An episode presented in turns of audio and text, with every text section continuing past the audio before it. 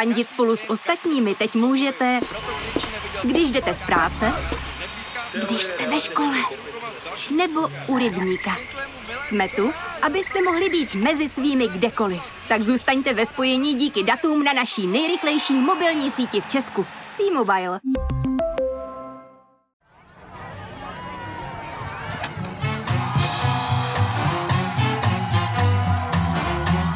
Trafika. Trafika. Konstantina Sulimenka. Ahoj, já jsem Konstantin Sulimenko a tohle je Trafika. Pořad, který vážně i nevážně shrnuje to, co se stalo i nestalo. Pokud jste si nás pustili poprvé, tak za chvíli pochopíte, co tím myslím. A vás, naše věrné posluchače, vítám u další epizody. V té dnešní máme opět hosty z různých generací po čase. Mým prvním hostem je Jaromír Bosák, legendární komentátor, spolupracovník Seznam zpráv a také autor talkshow Ušák. Jaromíre, vítejte. Děkuju, dobrý den. A mým druhým hostem je o generaci mladší. Můj bývalý ctěný kolega, nyní videotvůrce na kanálu Jirka vysvětluje věci, Jiří Bulíšek. Jirko, ahoj. Ahoj, děkuji za pozvání. Jaromíre, já jsem vás představil jako legendárního komentátora. Vy jste se tady trochu před nahráváním ošil, že to znamená, že jste napůl mrtví. I když jste teda už legenda českého komentáře. Mě zajímá, jak se může mladý člověk, který by nás třeba teď mohl poslouchat, dostat na vaši pozici. Jak se může stát fotbalovým komentátorem v Česku? Dneska určitě daleko snadněji než třeba před těmi dvacet pět třicet lety, protože je tady daleko víc televizních stanic, spoustu i sázkařských streamů, takže těch příležitostí, jak se k práci dostat, je celá řada a řekl bych, že spíše výrazný nedostatek komentátorů dneska. A... Komentátorů nebo dobrých komentátorů? No, k tomu se právě chci dostat, že ono komentátor a dobrý komentátor, to jsou dva úplně rozdílné světy a, a já mám pocit, aspoň z toho, co dneska poslouchám, že mnohým stačí to, že sedí za mikrofonem a že jim babička večer řekne, že to bylo moc pěkný. A to je to v podstatě je můj případ, no. Tak pozdravujte babičku, má vkus a rozumí věci. A, a tohle je hrozně málo a pokud lidi na sobě nepracují, to je vlastně jako ve všem, jako ve sportu samotným. Když netrénujete, nepracujete, tak nemůžete jít nahoru. A ono to možná spoustě lidí nepřijde, ale i komentátořina je dost těžká práce na přípravu a na ten trénink. A pokud tomu člověk nedá to, co je potřeba, tak se moc nahoru nikdy vyškrávat nemůže. Ne, že by nekomentoval, protože, jak říkám, lidí je málo, ale že by o něm pak třeba lidi za pár let říkali, hele, to je fakt dobrý, fakt dobrý, toho si rád poslechnu. Spíše to potom takový mainstreamový šedý průměr. Vy jste mluvil o tom, že je potřeba na sobě pracovat. Na čem? Co musí dobrý komentátor umět víc než průměrný komentátor? Když pominu znalost věci, znalost problematiky, která je samozřejmostí, tak je to určitě jazyková vybavenost a vlastně ve dvou směrech. Jasný je, že by měl mluvit aspoň dvěma světovými jazyky, aby se jednak domluvil ve světě a jednak, aby mohl čerpat z odborných publikací v jiných jazycích než jenom v češtině, aby mohl taky sledovat jiné přenosy a zároveň musí nesmírně pracovat na češtině jako takové, protože jazyk je jeho výrobní nástroj a pokud ho necizeluje, pokud ho nevylepšuje, a tak to pořád bude škoda favorit, že? A nikam dál se neposune. A, takže to chce hodně číst, já doporučuji divadlo, doporučuji rozhlasové hry a velmi, velmi vřele doporučuji hospodu, protože to je fakt semeniště nádherných výroků a, a historek a příběhů, ale i jazykových novotvarů. A spoustu si tam odsud můžete odníst, teda, když vás nevynesou, když to úplně nepřeženete. A, takže těch uh, zdrojů toho, jak zlepšovat jazyk, je celá řada. Máte něco z hospody? Mě to tak uh, zaujalo. Co jste použil třeba, nebo co vám teď vyskočilo na mysli, co jste slyšel zajímavého? Určitě mám v hlavě hlášku jednoho mýho dávného spoluhráče, a který, když jsme seděli a měli jsme asi pátý pivo e, někde u Tigra, tak e, se pro něj stavila manželka a on, jak ji viděl ve dveřích, tak mu ta tvář zesmutněla a k tomu našemu stolu prohlásil, hm, přišla brzda mé veselosti, je konec. A tyhle věci si pamatujete nebo ukládáte do hlavy a ono to někdy vyskočí, když je ta situace příhodná. E, tak jo, e, Jirko, e, ty jsi působil v Seznam zprávách mm-hmm. několik let a potom si pro mě z ničeho nic, vlastně odešel, založil si kanál Jirka vysvětluje věci. Mě zajímá, jak člověka napadne, že z velkého média najednou přejde a stane se v podstatě nezávislým videotvůrcem. Hmm. Pro mě to byla taková uh, etapa vlastně, kdy já jsem, já jsem jo, tady jsem pracoval tři roky v Seznam zprávách. A já, jako, já jsem to neměl nějak jako promyšlený, to vůbec ne. Pro mě to byl spíš takový impuls pro nějakou jako změnu, že mm. jsem chtěl to jako zkusit. Jo. A vlastně spousta mých kolegů, no, minimálně dva mý kolegové, Janek Rubeš a Honza Mikulka, tak oni vlastně na YouTube dlouhou dobu tvořili, pak taky vlastně v podstatě přecházeli jakoby zpátky na YouTube. A mně se hrozně líbil ten, ten koncept toho, že si můžu vlastně vytvořit tu videotvorbu celou sám a chtěl jsem to zkusit vlastně celý sám. Já jsem takový trošku jako, nechci říkat úplně jako control freak, ale mám rád, když můžu, když můžu si sám prostě říct, jak to bude vypadat a sám si to vlastně sestavit úplně celý. A v, že v klasické novinařině funguje spousta kontrolních mechanismů, který já se vlastně tady snažím taky dodržovat, snažím se je tam vlastně přetáhnout. Ale ten i třeba náhledová fotka, tak vlastně tu si vybírám sám mm. a to bylo pro mě to lákadlo vlastně tady tohleto. Tvůj poslední počin, na kterém si spolupracoval ještě pořád s mým kolegou Petrem Junou, byla investigativní reportáž o energošmejdech. To znamená o lidech, kteří nabízejí předražené dodávky nebo zprostředkování předražené elektřiny a plynu. Jak se člověk, zvlášť jestli je takhle jako nezávislý videotvůrce, dostane k takovému příběhu? Já si s trochou nadsázky myslím, že to může v podstatě tak jako kdokoliv, kdo má kameru a internet. Mm-hmm. Pro mě tenhle konkrétní případ byl obrovská náhoda, že já jsem, já jsem dělal na reportáži, která byla, vlastně jsem dělal jenom rešerši pro jednu reportáž, mm-hmm. která byla s tímhle uh, strašně jako vzdáleně spojená a narazil jsem vlastně jako na, na komentáře na, pod, pod různými příspěvky, které se týkaly těch firem, které zmiňuji v tom videu. A já jsem potom začal víc a víc pátrat a zjistil jsem, že jich je strašně moc, že to není jako jeden, dva, ale že jich jsou desítky, pravděpodobně kdybych pátral jako víc, tak jich najdu stovky. A pak jsem se s těmi lidmi začal různě spojovat, že jsem jim nechal komentář já, říkal jsem, napište mi e-mail. A oni si pak sami mezi sebou začali předávat ten můj e-mail a začali mi, začali mi psát fakt jako obrovské množství. Tak jo, pokud by vás Jirkova reportáž zajímala, tak na YouTube kanál Jirka vysvětluje věci. A pojďme už přejít na náš mediální kvíz. Trafika. Jaromíre, začneme u vás. Toho se děsím. A vůbec nemusíte, protože tohle bude taková veselá otázka. Uh, Zaměřující se na bavorský model, doufám, že jste ho sledoval, co se teda dělo v Česku. Premiér Babiš prohlásil, že najíždíme na tenhle ten takzvaný bavorský model.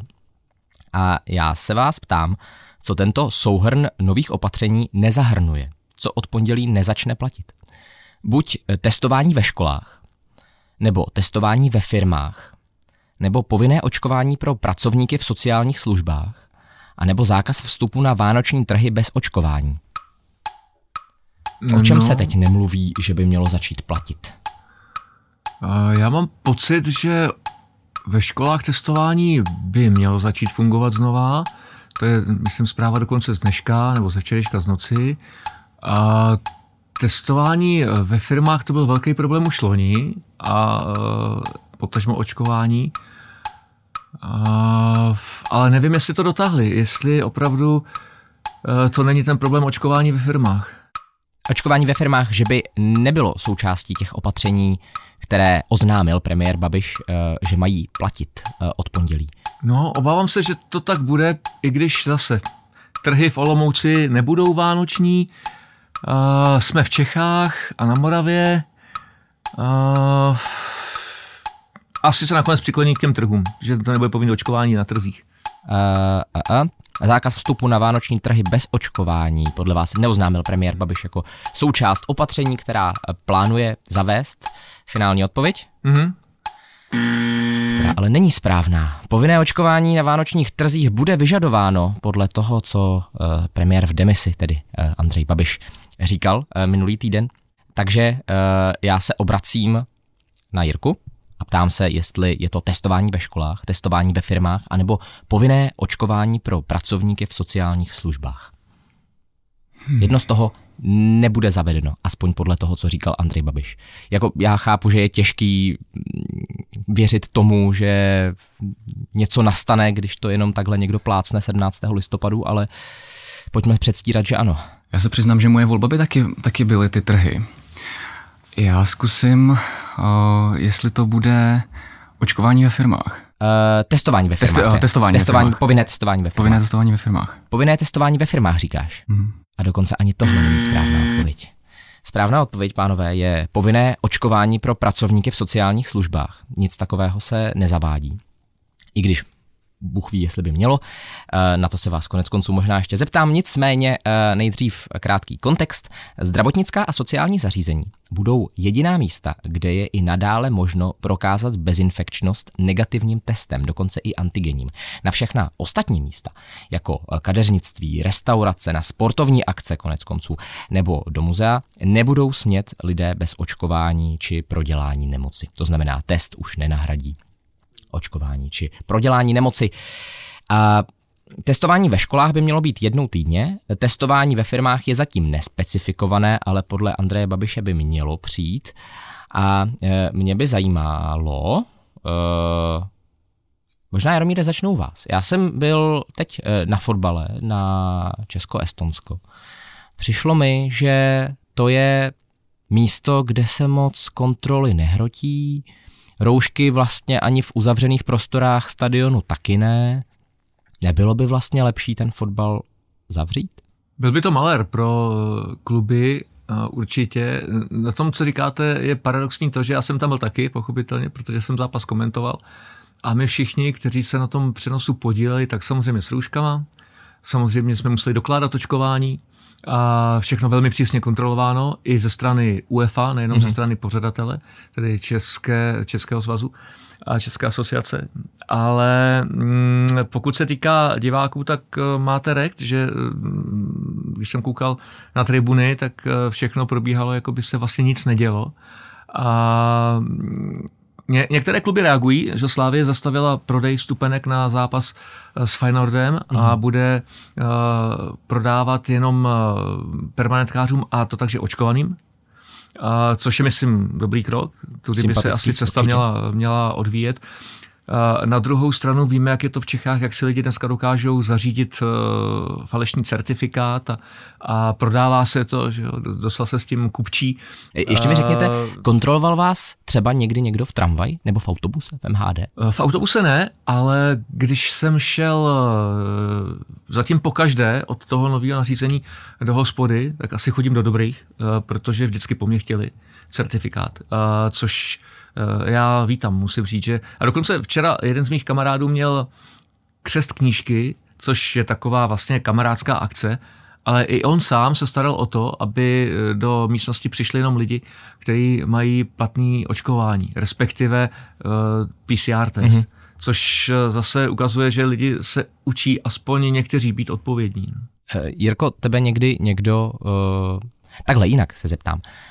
Zažil jsi někdy nějakou akci, třeba hygieny nebo policie, která by přišla buď jako, nechci říkat zátah v M H D na lidé, lidi, kteří nenosí roušky, ale kontrolu lidí v hospodách, v M H D, prostě někde, hygienici nebo policie?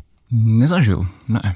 A vlastně dokonce ta moje zkušenost je podobná jako vaše, Jaromíra, že vlastně já jsem začal uh, teďka ukazovat tečku až po posledních, řekněme, dvou, třech týdnech. Mm-hmm. A vlastně během uh, celého jara nebo začátku uh, léta teda a začátku podzimu se mi stalo, že jsem navštívil třeba pět posiloven a ani jednou ji po mně nechtěli. A, a až vlastně... Uh, Přesně taky akce mých přátel, kde věděli, že jsem očkovaný, tak uh, stejně jako jsem jim to ukazoval. A to, to, mě třeba, to mě třeba jako dostalo trochu, ale nezažil jsem žádnou akci, kde by, kde by jako přišla třeba policie kontrolovat vůbec. Já jsem ještě zapomněl při tvém představování dodat, že ty jsi tvůrce eh, informační příručky nebo portálu bez faulu, mm-hmm. eh, bezfaulu tečka net, a kde mluvíš o argumentačních faulech nebo ne, klamech, nebo jak tomu chceme říkat. A v té souvislosti se tě chci zeptat, co říkáš na akci Daniela Landy a jeho argumentaci, že žijeme v totalitě a e, očkování je nástroj bolševismu. Abych to parafrázoval, tedy já necituji Daniela. Mm-hmm, mm-hmm. Uh, takhle, kdybych k tomu měl využít uh, můj, můj výtvor bez faulu, tak, uh, tak bych uh, to asi jednoduše označil, jako že to je opravdu jako argumentační klam, který dokonce má své jméno a jmenuje se, my jsme ho teda přeložili pro, pro české publikum jako nelichotivou asociaci. Angličtině se mu říká guilt by association, což vlastně uh, člověk vynechá tu argumentaci a řekne, tohle je jako. A teď se používá často třeba Adolf Hitler, takže je to argument Hitlerem, argument bolševismem. Je jedno, co to je, prostě řeknete, že je to jako, jako uh, totalita a v ten moment uh, se na tom svezete, že jo. Takhle no. jednoduchý to je. Takhle, Takhle jednoduchý to je. Uh, pojďme dál. Uh, Jirko, byl jsi sedmnáctého listopadu na Národní třídě? Uh, byl jsem na Národní třídě, ale trošku později, než jsem chtěl. A byl jsi u Hlávkovy koleje v ten správný čas? Ve správný čas... V... Ve správný čas, když tam měl projev Václav Klaus. Ne. Tak to je škoda, protože otázka je na Václava Klause. A já se tě ptám, kdo podle projevu Václava Klause sedmnáctého listopadu porazil komunismus. Za A nikdo, za B studenti V Š E, za C politická nekorektnost, anebo za D Václav Klaus. Kdo ho neporazil? Kdo ho eh, porazil? Kdo ho porazil? Kdo porazil komunismus? Já si pamatuju, že jsem zaslechl, kdo ho neporazil. Eh, buď ho teda neporazil nikdo za Aha. A, nebo ho porazili studenti V Š E, nebo politická nekorektnost, Aha. anebo eh, Václav Klaus. Jo, tak v tom případě ho neporazil nikdo. To říkáš... Ne, to neříkám já. Aby bylo jasno. Nejde o žádný argumentační faul. Tohle, tohle nebylo úplně fér. Ale říkáš to s takovou jako velkou jistotou. To Jas. téměř vypadá, že byl přítomen projevu Václava Klause. Ke mně se to bohužel dostalo. Ke mně se to dostalo, myslím, že na Twitteru a nezapomněl jsem to. Je to jedna z věcí, které možná nezapomenu nikdy. Nemohlo ho třeba porazit Václav Klaus, ne? A takhle jako dávalo by mi to smysl taky. Ale mám pocit, že to zaznělo tak jako, že se nějak, že byl předurčen, že se sesypal sám a že tam bylo takové to jako popření toho, že by proto udělal kdokoliv, cokoliv. Je to tak, já nebudu napínat, studenti ho neporazili, porazil se sám. Já bych k tomu asi nechtěl nic konkrétně dodávat, možná se jenom zeptám, Uh, Jirko, možná nejdřív tebe, řeší se v poslední době, zvlášť na sociálních sítích, co pro koho vlastně ten sedmnáctý listopad znamená, jako jestli je to, ne, jestli to není mrtvý svátek, je to, nebo to není mrtvý svátek pro tebe? Pro mě to určitě není mrtvý svátek, já jako, pro mě to... je to... možná moc silně řečeno, teda mrtvý svátek, ale jestli není vyprázdněný, tak možná... Uh... Uh, neřekl bych, ne, neřekl bych, myslím si, že to je svátek, který se svým způsobem vyvíjí. A třeba ten konkrét leto, letošní rok, mm. si myslím, že na tom to jde ukázat, jak se vyvíjí, protože uh, měl, a to jsem slyšel už i od několika lidí, sami mi to vlastně říkali, že měl pro ně ten svátek trochu jiný nádech právě kvůli tomu nezvolení komunistů, protože uh, dřív to považovali jako svátek, který má uh, jednu rovinu toho boje proti komunismu, mm. ale teďka vlastně už je to pro ně víc svátek jako oslavy. A to si myslím, mm. že třeba jako... To, to, to s, tím, s tím dokážu jako souhlasit, že, že vlastně, když mi to řekli, tak jsem si to uvědomil, že tenhle nádech tam vidím taky v tom. Dobře. Uh, Jaromíre, vy jste byl sedmnáctého listopadu uh, v ulicích, uh, řekněme? Uh, v ulicích jsem nebyl, uh, ale musím to vzít teď trošku ze široka, protože já už jsem fakt uh, starší generace, takže se omlouvám za vzpomínku starého zbrojnoše, ale, ale já jsem byl na Národní a na celém tom průvodu sedmnáctého listopadu osmdesát devět. A dostal jsem taky příšerně na budku od, od policajtů a od těch červených baretů. Takže mám fakt hodně niternou vzpomínku na tu dobu. A pro mě tenhle svátek vždycky svátkem bude. Protože já jsem takřka dvacet pět let zažil dobu bolševika a dobu komunismu, takže fakt dokážu srovnávat. A proto se fakt hodně ironicky směju, když Dan Landa vypráví něco o totalitě. Jo, já ji zažil, takže uh, mi těžko někdo bude vyprávět, že je to stejný jako tehdy. A nebýt sedmnáctého listopadu, tak bych tady nežil, protože už jsem připravoval plán, jak vemu kramle a, a, a pojedu žít někam, kde, kde se dá žít svobodně. Takže pro mě ten den je velmi důležitý a k tomu, co říkal Václav Klaus starší, já můžu jenom použít to obligátní, Václav Klaus je kdo? Trošku jsem čekal, že v tom projevu taky prohodí něco o tom, jak nosil dlažební kostky na barikády nebo něco takového, ale uh, on seděl v teple v tom svým prognostickém ústavu a, a možná se i tam kluci pod koratelou uh, různých tajných služeb, hlavně tedy tý ruský a československý, připravili na to, jak se třeba jednou ta moc bude předávat, to asi jo. Když se podíváte, kde dneska ty lidi sedí, ať je to Vladimír Lúží, ať je to Václav Klaus, ať je to Miloš Zeman, nebo ještě před pár lety, řekněme, seděli, tak uh, vám to vlastně dává smysl a tenhle člověk mi bude vyprávět něco o tom, že něco se zhroutilo samo a je to směšný. Uh, je škoda, že člověk, který byl určitě pro spoustu lidí nějakým majákem, v tom smyslu politickým, třeba ještě před patnácti lety, dvaceti lety, ze sebe vytvořil fakt hodně trapnou karikaturu sama sebe. Sama sebe. To, je, mm-hmm. to je smutný. Pojďme se přesunout od Václava Klause. Myslím, že ho tady v tomto pořadu bylo dost. No, no jo, tady mám jméno Miloš Zeman, ale... Jo, to jste tak, to vylepšil. Ale je to jenom uh, epizodická postavička téhle otázky. Jaromíre, kterému rezortu bude, pokud ji Miloš Zeman schválí, šéfovat žena? Buď to bude Ministerstvo práce a sociálních věcí, nebo to bude Ministerstvo kultury, nebo Ministerstvo zemědělství, anebo Ministerstvo životního prostředí. No tak to jsi mi dostal, já jsem myslel, že tam budete mít obranu s Janou Černochovou. Jana Černochová na obraně a Helena Langšádlová na vědě a výzkumu jsou ty další dvě, pak hmm. je tam ještě jedna. Uh, ale myslím, že to... Že... To vlastně nebudou sociální věci, to bude dělat, myslím, pan Jurečka, jestli jsem dobře informován, a další ty možnosti byly... A ministerstvo kultury, ministerstvo zemědělství a ministerstvo životního prostředí. Ne, asi jsem pláskal nesmysl, bude to ministerstvo sociálních věcí. Práce a sociálních věcí, hmm. říkáte? Myslím, že jo. Poslední odpověď, finální? Mám pocit, že jo.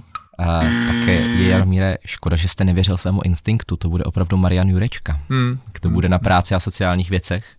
Uh, Jirko, kultura, zemědělství, životní prostředí. Hmm. Žena. Já si budu muset úplně typovat a typ, typnu životní prostředí. Ministerstvo životního prostředí. Finální odpověď? Mhm.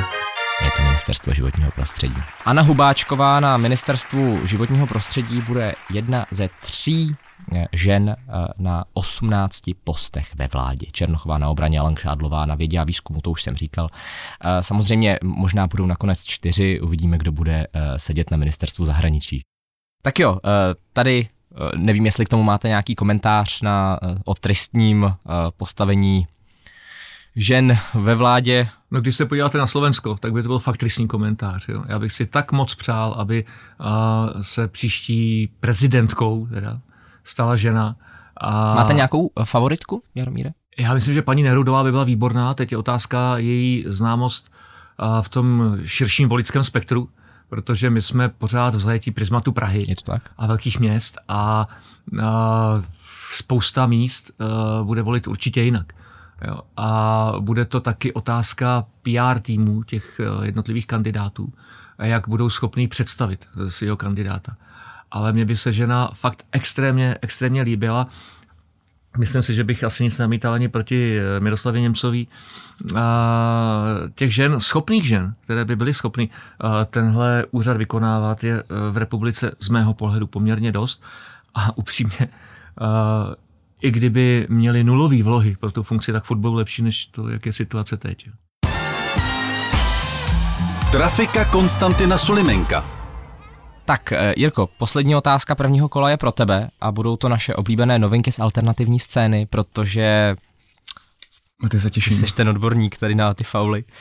Tak jo, já se tě zeptám, Jirko, jaký je podle Aeronetu opravdový důvod lockdownu? Buď za A, aby U V záření slunce neposilovalo lidskou imunitu.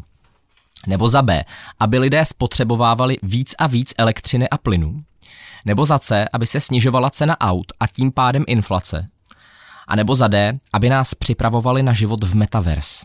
Já si dokážu představit, že by tam mohlo být úplně cokoliv z toho. A to je ta krása. To, to je ta krása Aeronetu a dalších alternativních médií. Ta, ta otázka je super postavená, protože... No... Já vidím ten dlouhý titulek a myslím, že by se tam mohly objevit vlastně všechny ty věci. Takhle najednou. Ano, ano. Ano, já si teda... Já si tipnu to záření, protože mně přijde, že to je tak jako nejvíc, nejvíc aeronetový, to, to U V záření, no. Nelíbí se ti víc elektřiny a plynu, elektřiny a plynu, větší a větší spotřeba? Já, já, mně to přijde totiž, že nechci teda takhle jako... Nechci říkat, jako, že už mi to přijde jako moc promyšlená věc, ale, ale to záření přijde takový jako dobře na první dobrou prostě. No dobře, tak, tak jestli to je to tvoje finální odpověď, tak já ji... Zkusím to. Tak dobře. Tak U V záření, aby neposilovalo lidskou imunitu, je správná odpověď. Je to tak, odhadnul s... smýšlení Aeronetu správně, nicméně pojďme si říct, že ostatní možnosti jsou vytvořené vesměs podle toho, co tam píšou, ale v jiných kontextech, jo, takže kromě metaverse jsem si nevymyslel skoro uh, tady vůbec nic. Ještě bych dodal, že v zemích, kde se lidé volně pohybují na slunci, prý nákaza není. Aeronet má samozřejmě ale i verzi, proč U V záření COVID nezničí, když lockdown není, a to proto, pánové, že obloha se práškuje a U V záření k nám nepronikne. Tak první kolo máme za sebou, zatím vede ve vedení tedy Jirka Bulíšek, ale Jaromíre, nezoufejte, ještě hodně otázek před námi. To si spíš doufám z těch otázek dalších, no. Tak. A teď už jdeme na, na takové ty bizarnější věci, takže veliká, veliká legrace. První veliká, veliká legrace bude naše rubrika Rychlá smrt, kde budete odpovídat do dvou vteřin od zaznění teze. A ta otázka, kterou vám položím, je uh, poslanec nebo zvířátko. Budu vám říkat uh, slova a vy budete muset uhodnout, jestli je to opravdový poslanec a nebo pouze zvířátko. Uh, tak, uh, Jirko, začneme u tebe. Mm-hmm. Tak, připraven do dvou vteřin, budu vždycky potřebovat odpověď. Sýkora. Poslanec. Zvířátko. Slepička. Poslanec. Zvířátko. Ryba. Poslanec. Poslanec. Drahoslav Ryba. Sokol. Zvířátko. Zvířátko. Uh, Slavík. Poslanec. Poslanec. Jiří, posla- Jiří Slavík. Uh, straka. Poslanec. Zvířátko. Králíček. Zvířátko. Poslanec. Robert Králíček. Vrána. Poslanec. Poslanec. Petr Vrána. Liška. Mm, zvířátko. Poslanec. Petr Liška. Kohoutek. Zvířátko. Poslanec. Tomáš Kohoutek. Kocourek. Poslanec. Zvířátko. Havránek. Poslanec. Jiří Havránek poslanec. Hrdlička. Zvířátko. Zvířátko. A sova. Zvířátko. Zvířátko. uh, to bude doba, než se ty nový naučíme. To mám povím. Tak minimálně ty, co jsou zvířátka, tak ještě, ještě je tam pan Vlček, paní Zajíčková a ještě paní Bělohlávková. Ale víte, co vám teď bude vytknuto okamžitě oficiálními strukturami? Že děláte z parlamentu zvěřinec. To je pravda, ale to já nedělám. Měl jsem za to, že to bylo vyrovnané. Pánové, opravte mě, jestli to, já jsem napočítal tuším tři tři. Ale je možné, že se pletu. Ale tak pro forma vám oběma připíšeme tři body, aby to bylo hezké a neskončili jste nikdo s nulou. A pojďme ještě na naši rubriku Věřte, nevěřte, kde budete mít víc času se rozmyslet a já vám budu říkat titulky nebo zprávy, které buď nastaly, anebo jsem si je úplně vymyslel a vy budete muset rozhodnout, jestli tedy jsou opravdové nebo ne. Jirko, začneme zase u tebe. Já se tě zeptám, jestli je pravda, že... Podle nové studie nejsou lidé kočkám lhostejní. Vyšla studie, která říká... Já jsem ji zaregistroval. Lidé nejsou kočkám lhostejní. Ale mám pocit, to bylo naopak. Že kočky nejsou k lidem lhostejné? To, to podle mě říkáš tu stejnou větu, ale jinými slovy. Aha. V tom případě by to měla být uh, skutečná zpráva. Že, že zkoumalo se, jestli... No, jo, to bude určitě správně. Uh, no dokončit, jestli, jestli víš, co se zkoumalo. Můžeš mi zopakovat jenom přesně tu frázi. Podle nové studie nejsou lidé kočkám lhostejní. Jo, jasně, dob, takže, to, jo, takže to takhle je. Takže ano. To takhle. Ano, je to tak.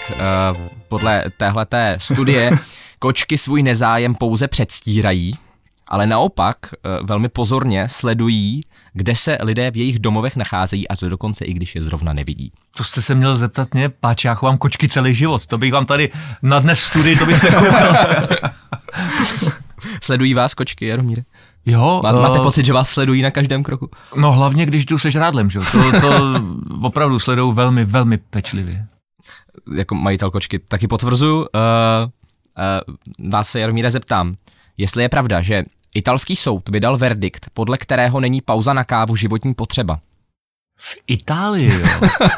Káva, že není životní potřeba. Soud vydal toto stanovisko.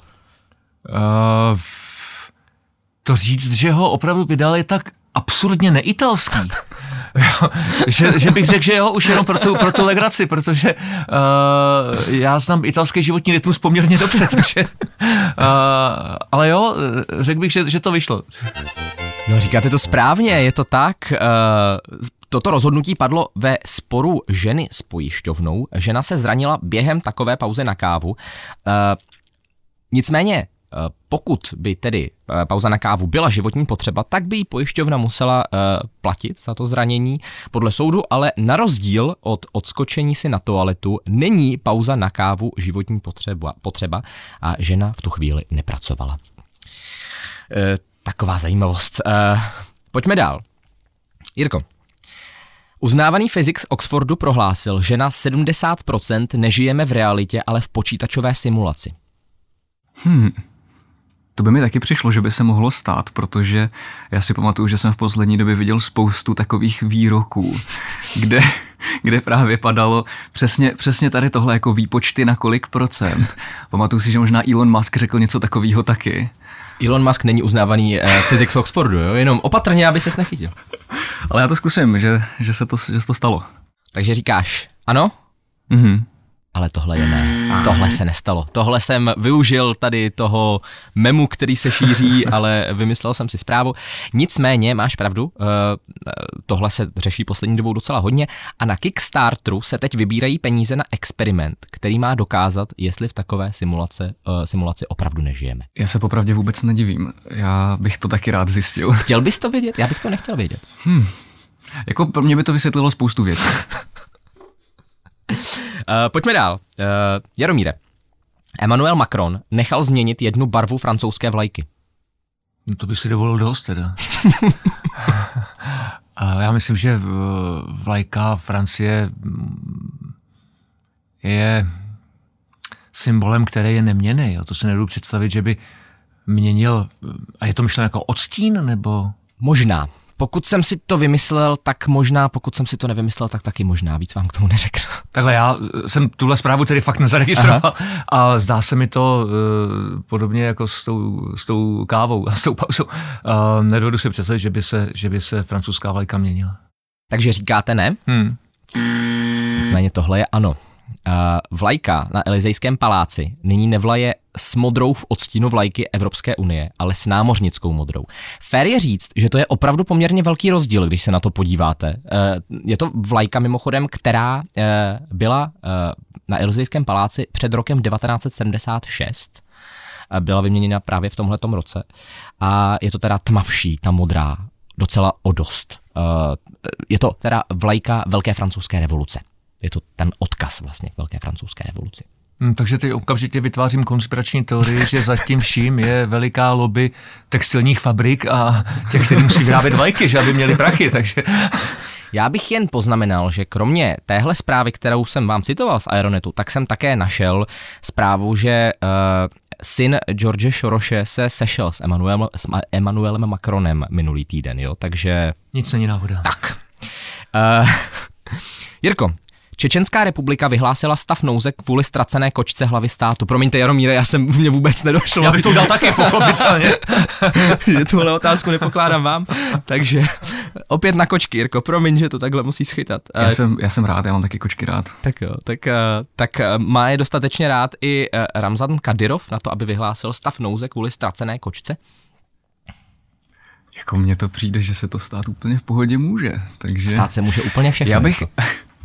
Já bych jenom, kdyby, kdyby, jsme, kdyby jsme tu otázku položil tak, že to, že to udělal Gurbanguly Berdimuhamedov, což je můj oblíbený diktátor, tak tam si myslím, že by, že by to bylo naprosto stoprocentní ano okamžitě. Já myslím, že byla by to, jo, jo, to se stalo. Já, by, já totiž chci, aby se to stalo. A jsme u těch sedmdesát procent.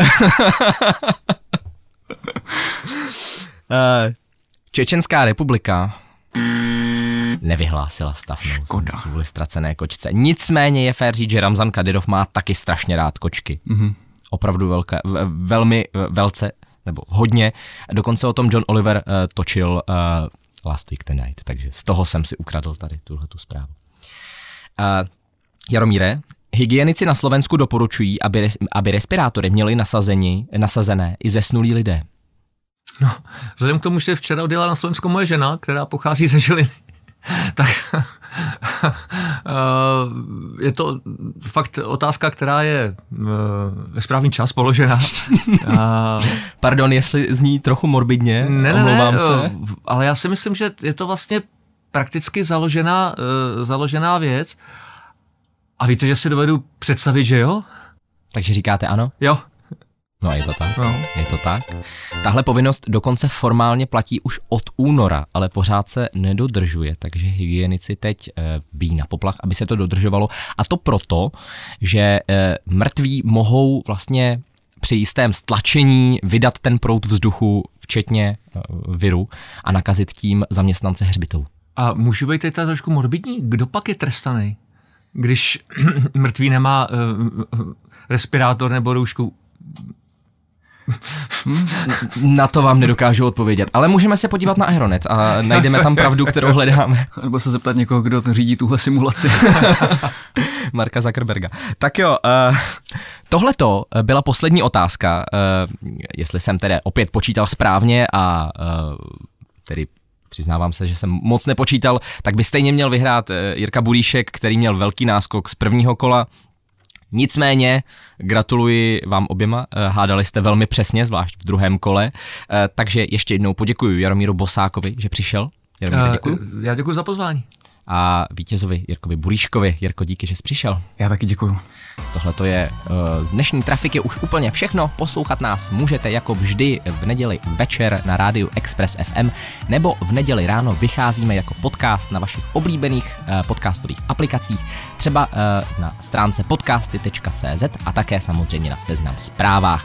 Sledujte oba moje dnešní hosty na jejich sociálních sítích, na Twitteru, na YouTube, ale i všude jinde, kde jsou a tvoří kvalitní content. Samozřejmě těšíme se na další komentáře Jaromíra Bosáka. Doufejme, že to bude uh, ve finále baráže a pak na mistrovství světa. No, tak a už jsme zase v těch sedmdesáti procentech. A to jste hodně optimistický, Jaromíre. uh, No tak jo, tak tohle už je úplně všechno. Jirkovi samozřejmě přeju uh, hodně skvělých investigativních reportáží do budoucna. A vy se mějte hezky. Ahoj.